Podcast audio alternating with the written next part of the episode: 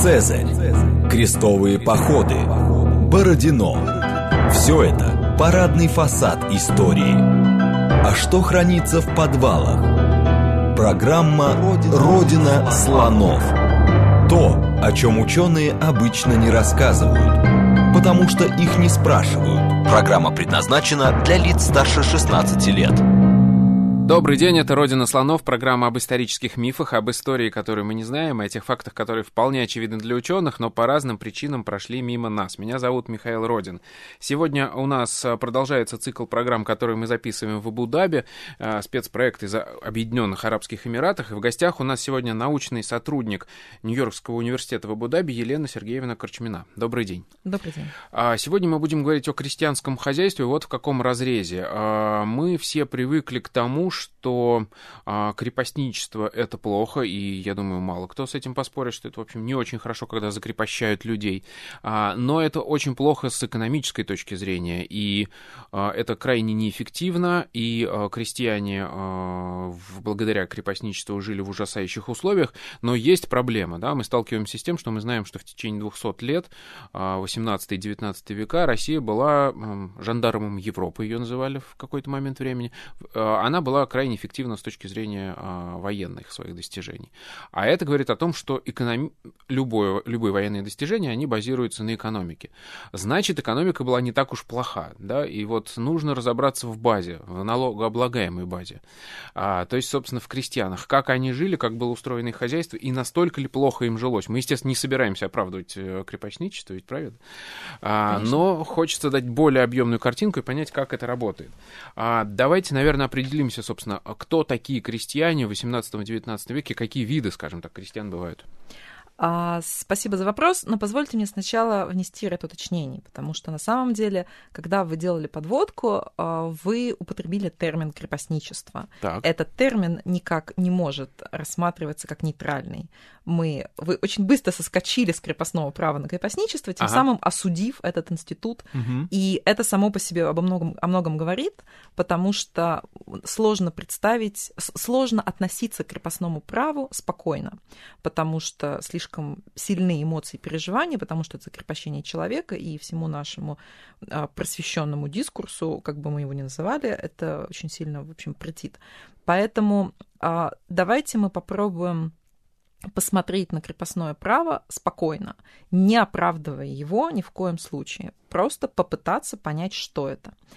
А, и для начала, как вы сказали, давайте узнаем, какие крестьяне существуют. А, я дам в данном, поскольку мы все выросли, ну, более-менее с советского времени, и все это проходили в школьных учебниках, то а, это, пожалуй, легкий вопрос. А, у нас есть, то есть, во-первых, крепостное право не было распространено на всей территории России. В Сибири крепостного права никогда не было. Да, там было мало людей, но и крепостного права там не было. В Архангельской области э, доля крепостного населения была меньше 1%, если не ошибаюсь. Тоже сложно сказать, что это была территория, где было крепостное право, а все-таки Архангельская область это губерния, это большая территория.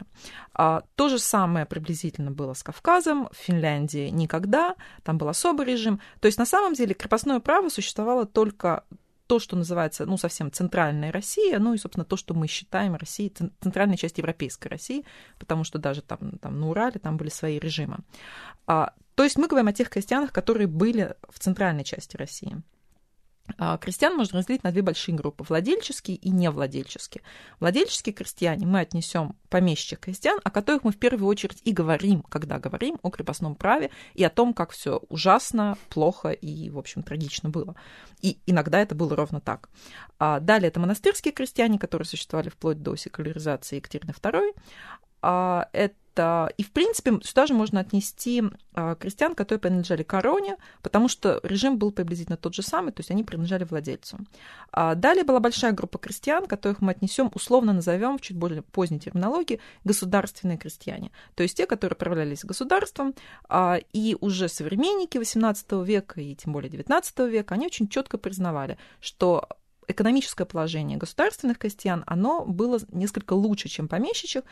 А возникает вопрос, ну, в процентном соотношении как эти группы соотносились. Так вот, а, государственных крестьян было, опять-таки, в разное время это менялось, но а, приблизительно половина крестьянского населения. То есть, когда мы говорим о крепостном праве, мы говорим об очень незначительной территории, раз, и об очень условно небольшой группе крестьянского населения, учитывая, что 50% населения, оно относилось к государственным, к государственным крестьянам. То есть оно условно попадало под этот режим крепостного права.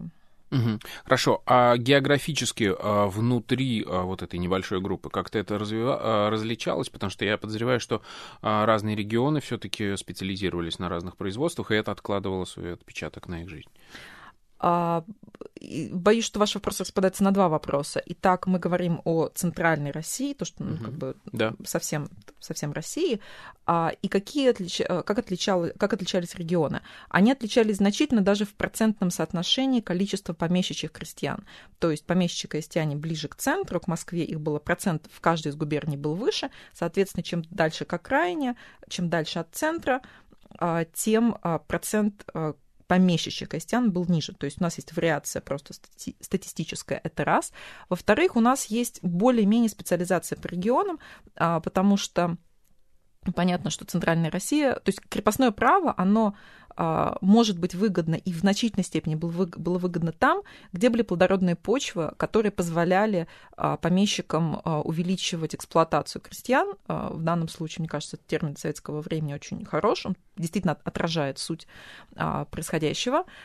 И, соответственно, если вы себе представляете как бы вот этот регион, то мы понимаем, да, то есть каким образом происходило вариация с одной стороны и специализация с другой стороны. То есть если помещик, например, имел а, поместье, ну, скажем, где-нибудь там, не знаю, в Ярославской губернии или в Вологодской губернии, то ему, в общем, не было смысла, а, он очень часто готов был отпустить крепостного крестьянина на оброк, получив с него необходимую а, долю, в, необходимую сумму в рублях или в натуральном выражении, и, соответственно, не переживать уже, как управлять этим поместьем, потому что на самом деле крепостное право — это изумительная система по управлению. Как сложно управлять поместьем с точки зрения помещика, это потрясающие расходы, которые нужно нести.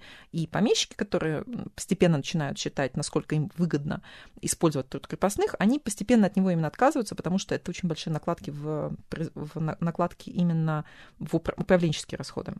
Хорошо, как э, давайте уже, собственно, разбираться, наверное, вот в понятно, что у нас будут все-таки вариации, и мы будем к ним э, подходить. Как было устроено, э, скажем так, налогообложение, да, этих крестьян? То есть, грубо говоря, ну, чтобы понять, что, что они отдают, надо понять сначала, что от них требуют. А, хорошо, а, значит, а, сделаю одну ремарку, это важно.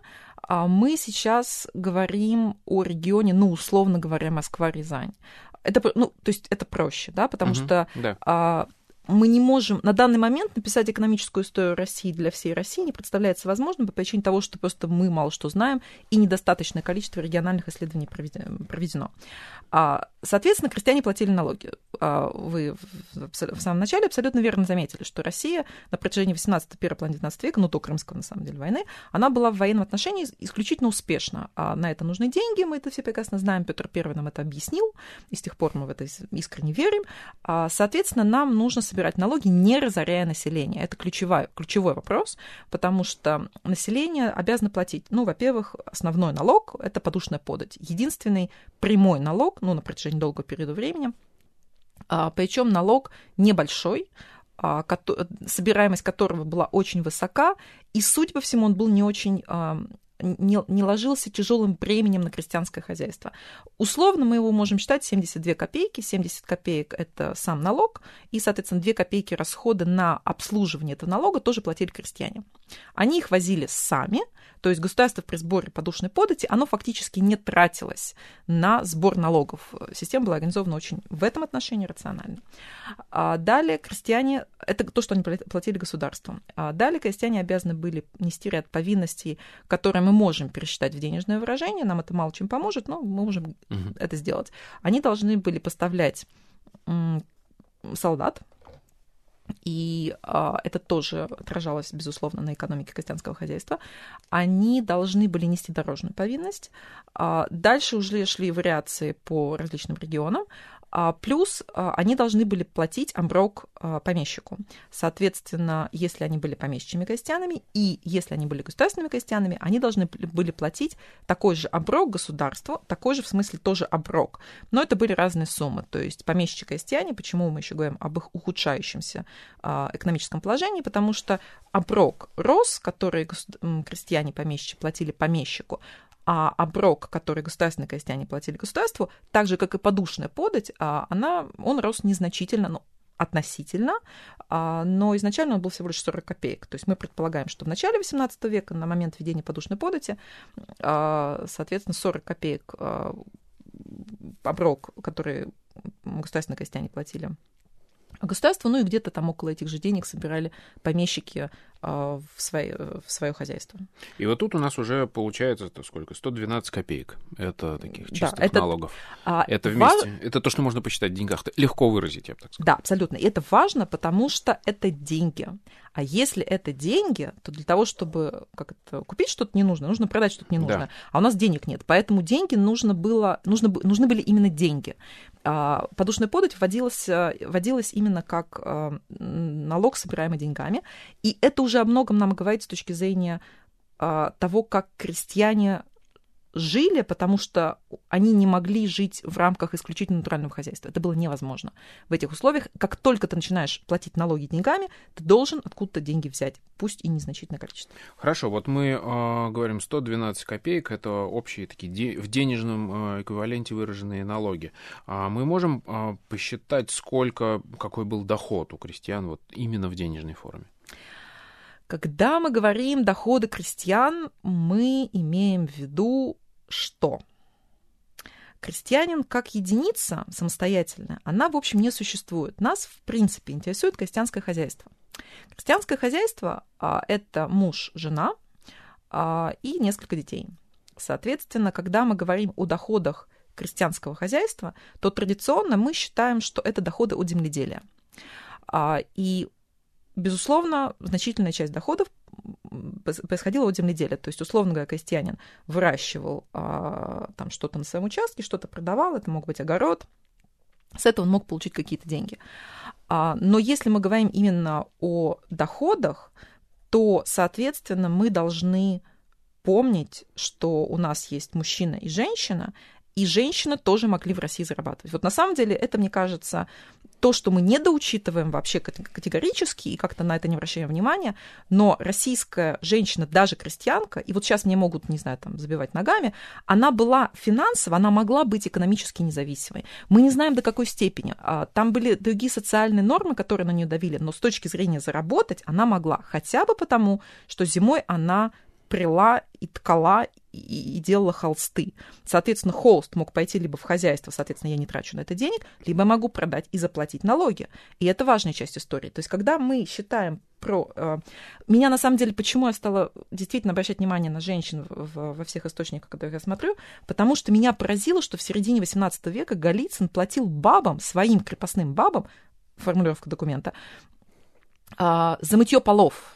Даже так? Как... Крепостным своим? Вот, абсолютно. Это крепостные крестьяне, э, крепостные крестьянки его, которым и он платил за мытье полов. Зачем? Да. Что такое крепостное право в этом случае? Платил мало, копейки. Ну, там все было не очень дорого. Uh-huh, uh-huh. Поэтому а, и сейчас, опять-таки, нюанс, который нужно как бы сразу говориться, о крестьянском крепостном хозяйстве, крестьянском хозяйстве написано огромное количество трудов. Я их все не прочитала, к сожалению. А, и кто-то мне сейчас может сказать, что вот, а вот в этом, вот, вот здесь кто-то что-то уже написал. Сто процентов да. Поэтому то, о чем я говорю, это в основном э, архивные какие-то изыскания, причем в основном мои личные. И здесь принципиально важно, о чем мы говорим. Мы говорим о каких-то экстремальных случаях, или все-таки мы пытаемся найти норму? Найти норму там, где ее нет. Как сказал один из великих, если источник молчит, он проговаривается. Вот фактически нам сейчас нужно найти молчащие источники, которые говорят. Поэтому это будут приходы расходные книги, где и учитывались как раз расходы, а, которые помещики или монастыри, ну вот два типа книг, которые я использую, там, где а, владельцы платили своим крепостным или нанимали других крепостных на выполнение каких-то работ, которые по логике вещей, если мы говорим о крепостном праве, которое а, исключительно натуральное хозяйство и, значит, выжимает последние соки, зачем? Это вопрос, который, ну вот, мне кажется, должен в первую очередь а, подниматься, когда мы говорим о том, как функционировало крепостное право.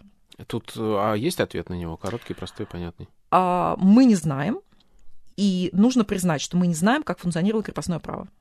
Хорошо, ладно, тогда давайте, вот мы пришли к источникам. Я люблю поговорить про источники. А, мы говорим о приходно-расходных книгах помещичьих хозяйств, правильно? То есть у нас есть какие-то, ну, бухгалтерский просто документ, да, вот где записывали, потратили столько, и там проскакивают э, крестьяне, которым что-то заплатили, и это нам помогает разобраться в их хозяйстве, правильно? Мы говорим о приходо-расходных книгах помещиков и монастырей, и, мы, и, монастыри, и монастырей, которые владели, сначала период был, когда они владели крестьянами, потом, когда они не владели крестьянами, и, соответственно, помещиками любого периода. И в этих приход-расходных книгах а, это финансовая документация строгой отчетности. Соответственно, там а, они зависят от того, как владелец их вел, ну, от личных привычек, как бы, которые были в этом хозяйстве, но там указывается крестьянину своему или чужому заплатил сколько и за что, и в какой срок. И здесь а мы можем, конечно, свалиться в теорию заговора и сказать, что все это неправда. Я в это не верю.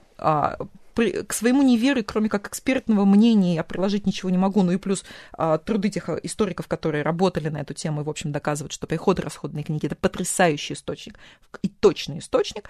А, более того, например, в книгах... Достаточно массовый, насколько я понимаю. То есть у нас есть, можем статистику по ним. Именно поэтому, угу. потому что жизнь одного историка конечна по сравнению с бесконечностью прихода расходных книг, они никогда не будут обработаны, и мы никогда не узнаем даже часть, они плохо сохранились. Это хорошо. Для историка это просто спасение. То есть мы каждый раз можем сказать, ну, все, что было, я отработала, вот по этому поместью.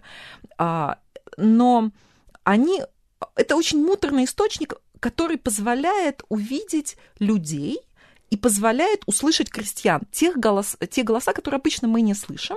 И вот там попадаются регулярно женщины, например, в период, а, когда а, идет синокос. Так. Интенсификация, то есть мы знаем, что российское сельское хозяйство, оно идет в принципе в экстремальных условиях. У нас очень короткий производственный период. На время, когда идет, например, синокос, почти всегда вынуждены были нанимать людей. А, и это всегда были либо свои крепостные, либо пришедшие от соседнего помещика. Это обычно указывалось. А, пришли крепостные девки 15 а, человек, помещика Голицына, например, князя Голицына, скорее всего, будет. Мог быть и помещик без титула. Соответственно, им было заплачено столько-то, и столько-то дано на мясо, потому что, например, косцам, помимо, помимо каких-то денег платили, еще соответственно, ну, давали какую-то еще угу. еду возникает вопрос, как замечательно жили крепостные крестьяне, и мы денег платили, и все замечательно. А, да, но в России очень мало был период, когда они могли работать. Поэтому они могли подзаработать, но это были очень э, небольшие промежутки по времени, опять-таки в силу специфических условий ведения хозяйства. Но они могли заработать до какой-то степени. А если верить Чаянову, то они работали ровно столько, сколько им нужно было, чтобы заплатить налоги. Работали на стороне, имеется в виду. Работали да? на стороне. За деньги. Да.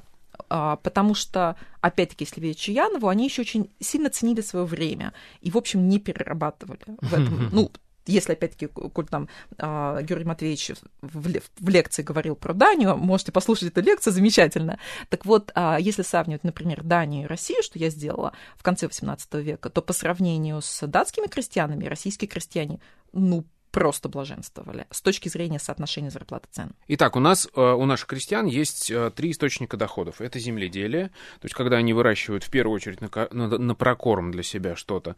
А второй источник это промыслы, в том числе женские, когда мы что-то можем сделать и продать это. А, и третье это отходничество. Это все а, источники доходов. Я думаю, что в значительной степени да. А, я делаю подобный вывод, исходя из исследований советских историков, а, которые даже определяли процентное соотношение, а, ну, например, Милов Ковальченко, и они определяли соотношение каждого из видов э, дохода, э, из подобного вида доходов.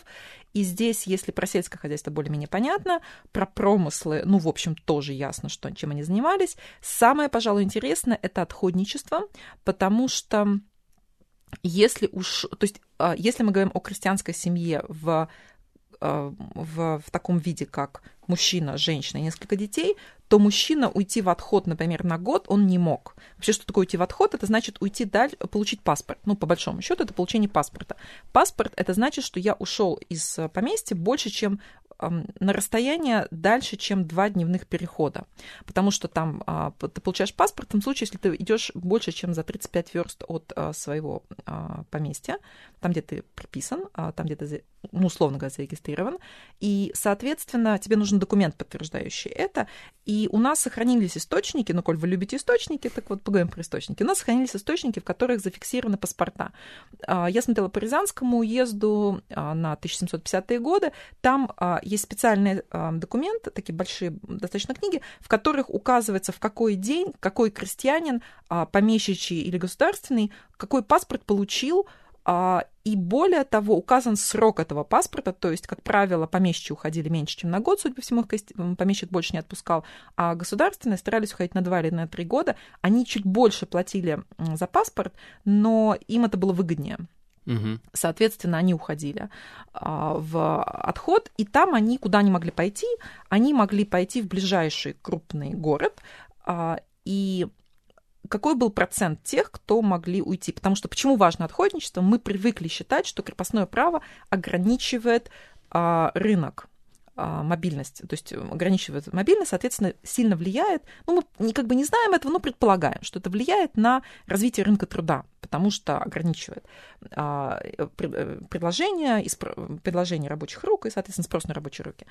А, так вот, если смотреть по книгам по паспортам, по вот этим книгам выдачи паспортов, то где-то от 10 до 30% мужского крестьянского населения, оно вообще, ну, условно говоря, шлялось по России то там, то здесь. Причем я видела паспорт, и там прям стоит, на этом паспорте стоит отметка, когда он где работал. Невозможно разобрать, очень ужасная сохранность, но тем не менее этот паспорт был документ, который фиксировал, где крестьянин был. Если бы паспорта сохранились, то это было, конечно, фантастично. Но это нет, не, слава богу, не сохранилось. Иначе mm-hmm. бы историки вообще навсегда умерли под этим источником.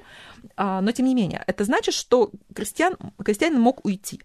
А, когда он мог уйти? В том случае, когда помещик был не против, потому что, судя по всему, для государственных крестьян это вообще, то есть местной власти это особо не интересовало, потому что прежде чем уйти, ты должен заплатить, условно говоря, все налоги и потом уже быть свободен. То есть ты как бы уходишь в кредит. А, а помещик, соответственно, ну, то есть там зависело уже от личных качеств помещика, который мог запретить идти. Отлично. Это программа «Родина слонов». У нас сегодня в гостях Елена Сергеевна Корчмина. Мы говорим о крестьянском хозяйстве, и после новостей вернемся и немножко еще посчитаем деньги чужие, а в данном случае крестьянские. Программа «Родина слонов». То, о чем ученые обычно не рассказывают, потому что их не спрашивают – еще раз добрый день, это Родин Слонов, меня зовут Михаил Родин. В гостях у нас сегодня Елена Сергеевна Корчмина. Мы говорим о крестьянском хозяйстве. Пытаемся понять, сколько заработ... зарабатывали и так ли уж плохо жили э, крепостные крестьяне в России в 18-19 веках. А вот мы уже определились с основными источниками доходов. Вы упомянули, что можно э, составить соотношение этих доходов. То есть, условно, если у нас есть 100 рублей, вот это земледелие, может быть, даже не товарное, может быть, даже для себя, сколько оно приносит, сколько приносит промыслы и отходничество в, на, в таком среднем крестьянском хозяйстве? Как они соотносятся между собой? А, безусловно, мы можем а, все, то есть те а, процентные соотношения, которые я буду сейчас приводить, оно основано на не очень большой выборке, и, безусловно, были вариации, вариации были значительны. Но мы можем приблизительно считать, что 60% это было земледелие, процентов 30 это было промыслы, и процентов 10 это отходничество могло меняться, потому что ну, мы просто предполагаем, что промысл это как бы на месте, а отходничество куда-то пошел. А, но если у нас семья из четырех человек и один ушел, тогда все меняется. Если у нас семья из пяти человек и взрослый сын ушел, тогда все меняется. Поэтому средняя температура по больнице и средние доходы, среднее соотношение а, доходов в крестьянском хозяйстве это дело будущего, но вот давайте уговоримся, что вот 60% 60, это от земледелия. 60, 30, 10. Да. А, смотрите, и тут вот, вот я пытаюсь почему это соотнести, потому что интересно, что денежная часть, это явно вот это вторая, вот эти 40%, 30 на промыслах, 10 на отходничестве. И их хватало для того, чтобы заплатить все налоги. То есть те самые 112 копеек, про которые мы говорили в Это вопрос ко мне. Да, да, я а, правильно ли Этого понимаю? должно было хватать на то, чтобы заплатить налоги. А, если 112 копеек, это если мы говорим о а, государственных крестьянах. Да. Соответственно, если мы говорим о помещичьих и, например, середина века, то для государственных крестьян останется та же сумма, но оброк а, у помещичьих крестьян, он вырастет где-то рублей до двух, и нужно заплатить, соответственно, в два раза больше. Именно поэтому ситуация с помещичьими крестьянами она была чуть хуже, потому что они должны были больше платить. И этой суммы должно было хватать, то есть когда мы этой суммы было, должно было приблизительно хватать на то, чтобы заплатить налоги. И поскольку мы знаем, что налоги собирались действительно хорошо, то есть процент собираемости налогов в XVIII веке, прямых налогов, был выше, чем сейчас в России собираемость прямых налогов, то да, этого должно было хватить.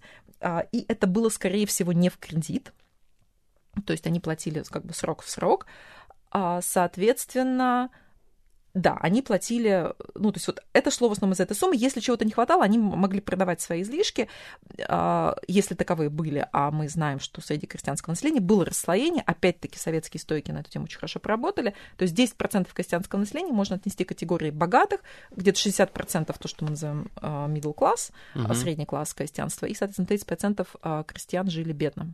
Пытаюсь сейчас, у меня плохо с математикой, но пытаюсь посчитать, правильно ли я понимаю, что мы можем сделать вывод, что а, общий доход, если даже не продавали, а ну вот э, результаты своего труда земледельческого, я имею в виду, там можно прикидывать примерно как там 250 примерно копеек в год. А, прикинуть можно, а дальше еще можно даже проверить, потому что на самом деле мы сейчас считаем по доходной части, и у нас очень важно, чтобы доходная часть совпала с расходной частью, да, конечно. если мы верим а, в Чьянова. Угу. То есть, а дальше у нас есть понимание, приблизительное понимание, сколько требовалось ну, например, а, муки. Прожиточный минимум. Да, сколько mm-hmm. требовалось прожиточный минимум. У нас нет договоренности о том, сколько это на самом деле. А, по разным данным, по-разному. Ну, вот, например, Семенова в 1728 году считала, что мастеровой в Петербурге где-то должен был получать, ну, то есть иметь около 200 килограмм, ну, условно говоря, 200 килограмм ржаной муки, а, соответственно, если мы приблизительно знаем, сколько стоит килограмм ржаной муки, мы можем это перемножить и, соответственно, дальше пересчитать. А, то есть а, здесь, но здесь важно, что у нас идет в качестве, то есть на чем мы основываем это а, наше утверждение. Дело все в том, что если мы считаем, что крепостные крестьяне жили плохо, тогда доходы не должны совпадать с расходами. Тогда вот это на самом деле то, что, ну, то есть расходная часть, налоги и то, что нужно прожиточный минимум, должны быть а, выше, чем доходная часть. Да. А, и вот тогда мы идем в противоречие с тем, что государство смогло а, собирать рекрутов и смогло успешно вести войны. У нас есть еще одна такая тема, связанная с крестьянским хозяйством, потому что крестьян набирали чиновники незаконно. Угу. И вот здесь тоже у нас есть работа с Игорем Федюкиным, а, где мы посмотрели, и выясняется, что вот эта рутинная коррупция, то есть если не в том случае, когда нужно что-то кому-то много заплатить, а именно а, там, где идет взаимодействие между местным чиновником и местным крестьянином, процент коррупции был очень низкий. Он не мог быть высокий, иначе бы все это развалилось значительно раньше, чем это развалилось в итоге. Поэтому получается, что это была система, которая обеспечивала, то есть крестьянское хозяйство, оно производило достаточно ресурсов для того, чтобы а, существовать. А, и здесь возникает вопрос, вот вы вначале сказали плохо или хорошо, категория непонятная. Ну, угу. плохо по сравнению с чем, хорошо по сравнению с чем. как минимум этого было достаточно, чтобы крестьянское население росло. А, и росло не за счет того, что мы присоединяем территории, просто физически добавляем население, uh-huh, uh-huh. а именно могло воспроизводиться. Но я говорюсь, что я не оправдываю крепостное право, и я все-таки говорю о том, каково было влияние крепостного права именно на экономику хозяйства. Uh-huh. То есть, условно говоря, могло ли сдержать крепостное право крестьянское хозяйство, развитие крестьянского хозяйства? Например, а, оно до какой-то степени ограничивало отходничества. Но, что мы замечаем, зарплаты в Москве, например, в середине 18 века были достаточно высокие. Почему как мое одно из объяснений, именно потому, что оно сдерживало. И если уж ты вышел в отход, в отход ты мог заработать.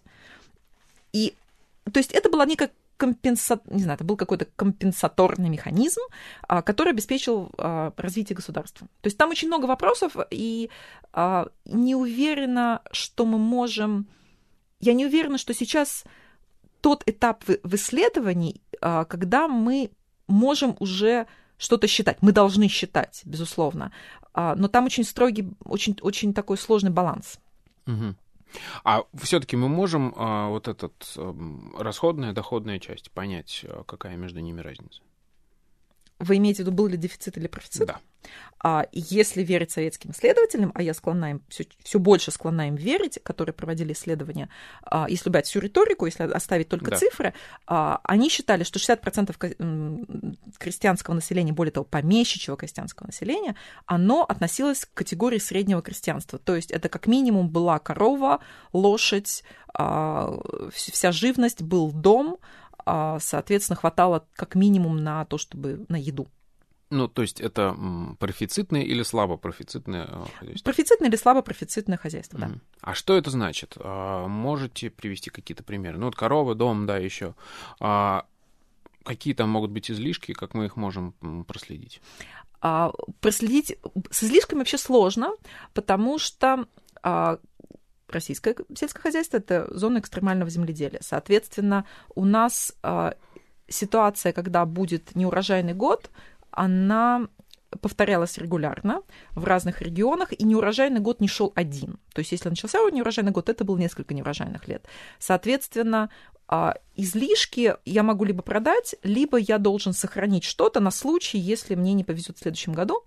А, и здесь возникает, опять-таки, а, с крепостным правом вот как бы сложность в том, что по закону помещик был обязан а, содержать крестьян в случае голодных лет и обязан был им обеспечить как минимум семена на посев. В долг, безусловно, потом отдашь, но тем не менее, то есть в данном случае помещик выступал в качестве такого буфера для крестьянского хозяйства, которое благодаря этому не разорялось. Может быть, лучше бы уже разорилось, и они бы нашли себе где-то еще, но этого не происходило. То есть вот эта вот ситуация поддержания, она работала. Почему я сейчас, я не, сейчас не сваливаюсь э, в, оправдание, опять-таки, крепостного права, но если мы смотрим по приходу-расходным книгам, там же ведь были отдельные части книги, где каждый год было указывалось сколько было дано в долг ржи и сколько было получено от крестьян. Так. И это бесконечный баланс. То есть это, это беск... мы, как бы кому-то мы даем, потому что сгорел дом, от кого-то мы берем, потому что кто-то может вернуть. А, и в этом случае, учитывая, что был вот этот буфер в виде помещика, который вынужден был регулировать, то есть если мы не считаем заочно, что все помещики это просто сумасшедшие люди, которые выбивали последние своих крестьян, а это не может быть правдой, потому что они регулярно были были э, крестными отцами а, своих крестьян и дворовых.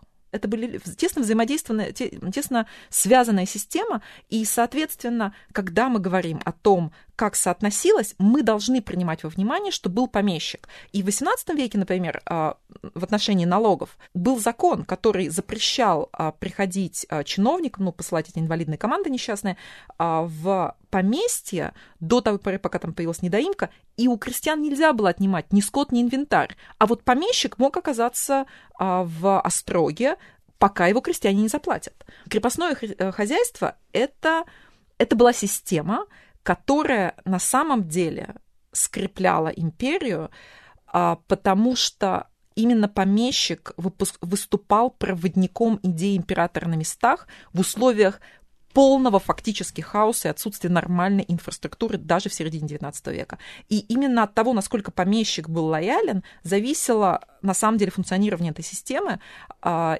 и зависело в итоге как именно крестьянин мог платить налоги государству. То есть это была эту систему нельзя разорвать. Когда мы говорим о крестьянском хозяйстве, мы должны помнить, а, что была вот эта подстраховка.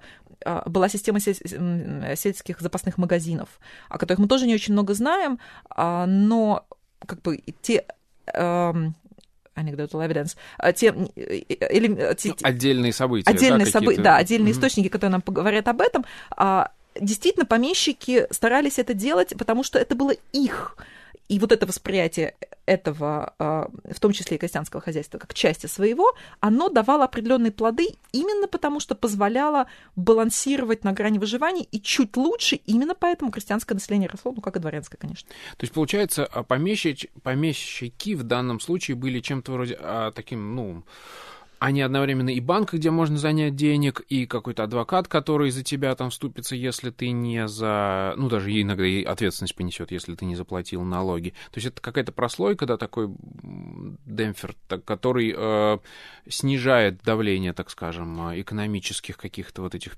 пертурбаций. Абсолютно верно. А, это, это мое глубокое убеждение, что это было именно так. И в отношении банка, например, хорошо, что вы это упомянули, потому что, ну, например, Костяин ушел в отход, как ему деньги переправить? Он ушел на год, угу. а деньги нужно переслать семье, ну, там, регулярно или с, как, с какой-то периодичностью хотя бы.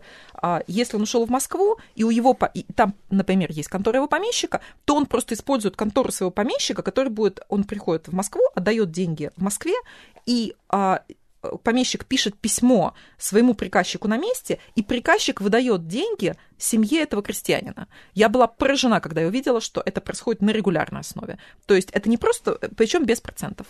А, и, например, были ситуации, там как бы есть просто а, приходо-расходные книги, ну, например, мирские, то есть крестьянская община местной, а, и помещичьи. И мы видим трансфер между этими двумя книгами, то есть, например, помещик дает в долг крестьянин, крестьянской общине в случае, например, если невозможности, нет возможности заплатить налоги прямо сейчас, ну, по причине, там, не знаю, довести нельзя, там, распутиться, неважно. А, и на следующий год он получает деньги обратно. Или крестьяне сужают деньги помещику, и это, это идет запись в, приход, в приходо-расходной кни, э, приходо книги мирского сбора а, это сложная, это сложно функционирующая система. Угу. Хорошо, а вот теперь я хотел бы все-таки попробовать с цифрами, с конкретными угу. поиграть. Ну вот, что мы знаем про э, прожиточный минимум. Правда, я подозреваю, что проще считать не на человека, а на хозяйство. Да, конечно. Он считает себя на хозяйство, но потому что нет смысла угу. считать на человека. Да. Как, как, каков он? А, значит, здесь есть два подхода. Подход первый. А, мы вообще не заморачиваемся. А, мы берем а, работу Бубалина, который посчитал а, то, что называется subsistence basket или а, прожиточная корзина. корзина, да. да. А, соответственно, для фактически всего мира. И мы просто те же самые цифры а, адаптируем к России. А, соответственно, это будет, в, не, в эту прожиточную корзину будет входить рожь. Ну, то есть мы не берем пшеницу, потому что пшеницу, естественно, крестьяне ели, мы берем рожь, а, мы берем мясо, а, масло, соответственно, это, это, то есть, причем в эту корзину мы вставляем не только продукты питания, которые я только что назвала, нужно обязательно вставить соль, то, чего нет в, другом, в другой части мира, но в России соль принципиально важна, потому что иначе просто крестьянин не выживет, не сохранит продукты. И, но там, более того, вставляются а, вещи, связанные, например, с текстилем, а, процент идет определенный на на, на аренду жилья, ну, на, на, на поддержание жилья, скажем так, ну, чтобы выстроить вообще все это. Да. А, и я провела пару месяцев а, внутренние споры с Бобом Алленом и считаю, что все это бред, эти цифры не, вообще не имеют никакого отношения, что их нужно адаптировать к России. Ну, вот я реально потратила несколько месяцев просто внутренне злясь на Боба Аллена, что вот, ну, как так весь мир делает? Думаю, ну, нельзя это делать к России, у России свой собственный путь. А, и, но, тем не менее, все равно, поскольку, эти, поскольку это понятно, как делать, я имела некие цифры, ну, посчитала, просто пересчитала цены, которые собрала из, соответственно, газет mm-hmm. на, на каждый год. А, и какой же был какой же я испытала ужас и восхищение одновременно, когда а, в 1800 1999 году появляется указ, один из многочисленных указов о создании там, какой-то очередной фабрики, а, и там идут в конце рассуждения о том, сколько же нужно платить а, рабочему, чтобы он с семьей мог прожить, женатому и неженатому. Так вот, цифра Боба Аллена на этот год из его корзины и та, которая была названа в законе, она совпала, она совпала с разницей в 3%. Сколько это? А, это было около 30 рублей. 30 рублей Это в год. было начало 19 века. Это был 1810 год. 30 рублей в год? Да, 30 рублей в год. Я, честно говоря, думал, что цифра будет сильно меньше. А, а... В 1810 год в условиях инфляции, нет, вполне, 30 рублей в год, это, в общем, это не, она не может быть меньше. Ага. А, ну, потому что в, в прожиточную корзину входит как минимум по самым, по самым, по самым минимальным подсчетам 263 килограмма зерна, а, соответственно, ну, это просто много. Угу. А мы, то есть у нас меньше не получится никак. А, а, это на, на начало 19 века. Мы, то есть здесь почему еще может быть, а, я так скептически отношусь к цифрам, ну вот конкретной цифре, потому mm-hmm. что, ну смотрите, мы взяли цены 1810 года посчитали, например, а, потребительскую корзину на 1810 год. А, цены приводятся в ассигнациях. На этот момент шла инфляция. Мы знаем, что один ассигнационный рубль был в 4 раза меньше, чем серебряный рубль. Соответственно, нужно все пересчитывать в серебро. А, соответственно, это просто более как бы сложная система, поэтому что, например, я делаю в своей работе? Я рассчитываю, я беру данные по зарплатам, реальным зарплатам. И, соответственно, потом просто считаю реальную корзину, деленную на вторую, у меня получается то, что называется welfare ratio или индекс благосостояния. То есть, условно говоря, сколько мог один, одно крестьянское хозяйство позволить себе а, вот тех самых потребительских корзин. И тогда это можно очень легко пересчитать, соответственно, на все, ну, как бы на любую страну, и мы, у нас нет привязки да, к валюте да. просто.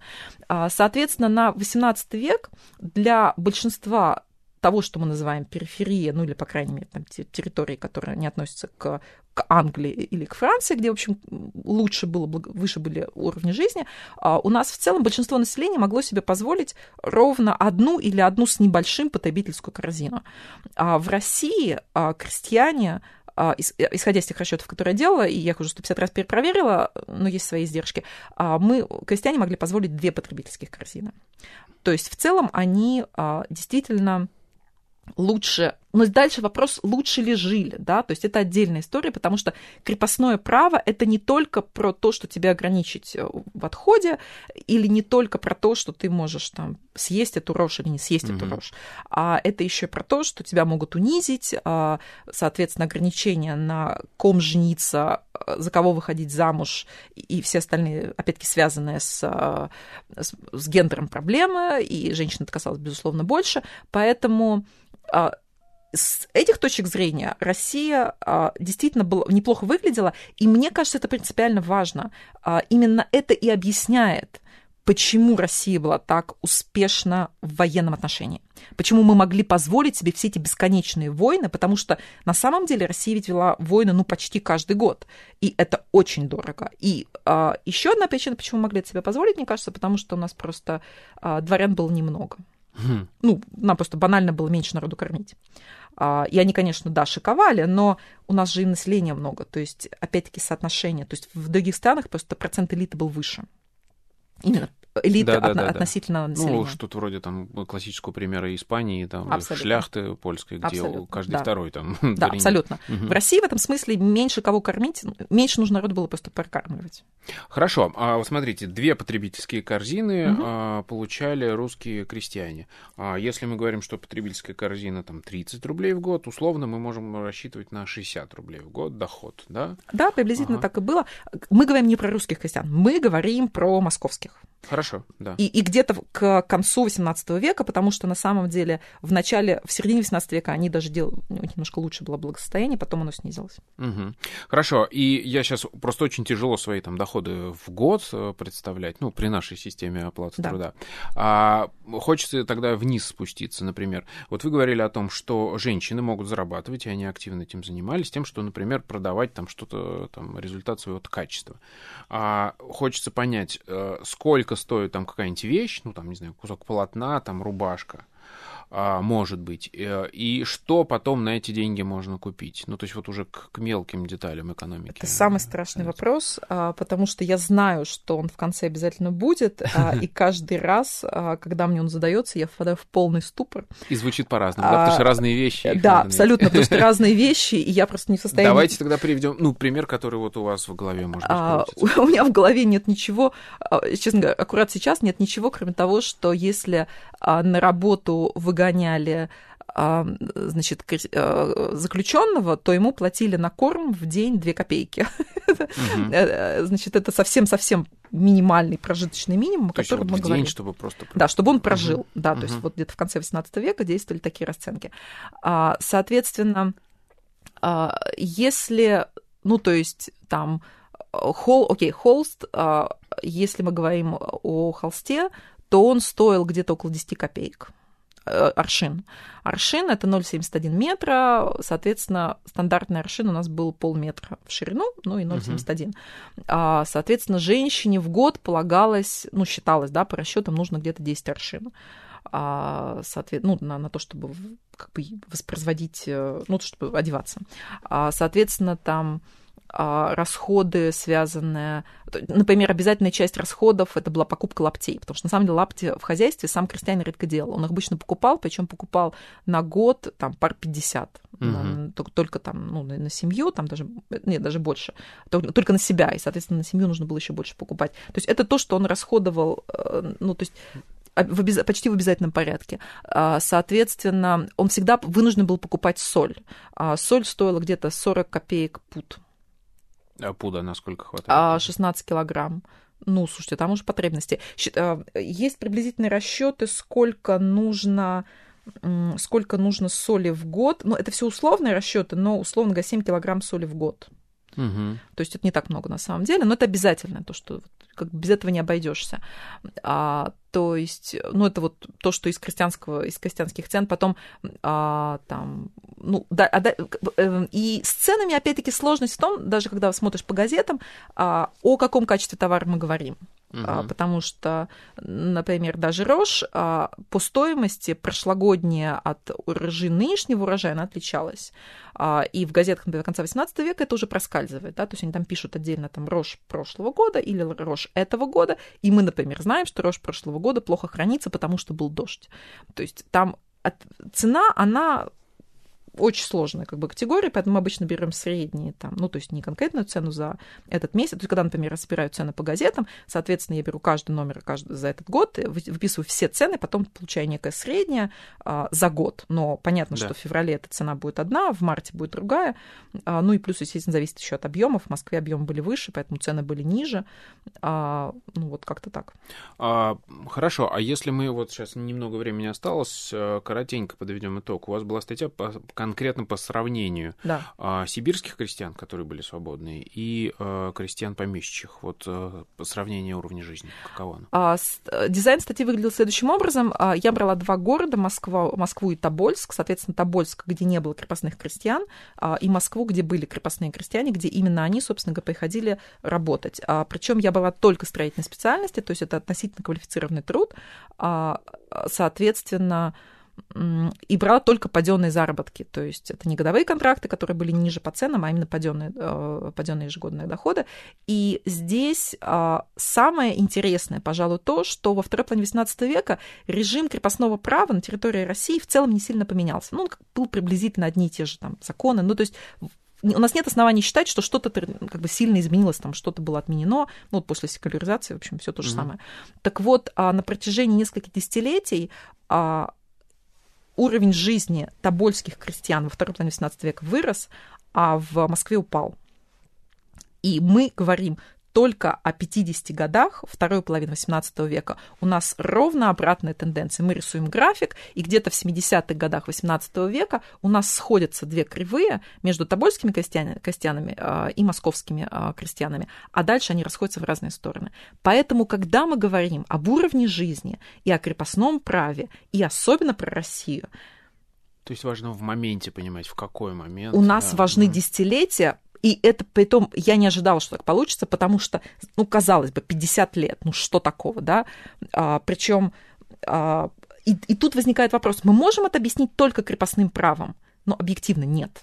Потому что, если говорить с точки зрения правовых основ крепостного права, мало что поменялось. А дальше начинаются изменения, которые связаны с развитием торговли, а, а, как бы больше включенности Сибири а, или, например, меньшим запрос на строительство в Москве. И дальше уже надо объяснять, почему. То есть, условно говоря, крепостное право как объясняющий механизм, он нам мало чем помогает, как только мы в него упираемся. Там есть масса всего интересного помимо этого. И если мы, если мы начинаем думать, что крепостное право, окей, файн, в России все плохо из-за крепостного права, тогда мы ничего не понимаем о том, как функционировала и в особенности экономика России. Отлично. Мне кажется, это хороший вывод, и на нем можно завершать. А, спасибо вам большое. Это была Спасибо. Елена Сергеевна Корчмина в программе «Родина слонов». Меня зовут Михаил Родин. До новых встреч. Пока.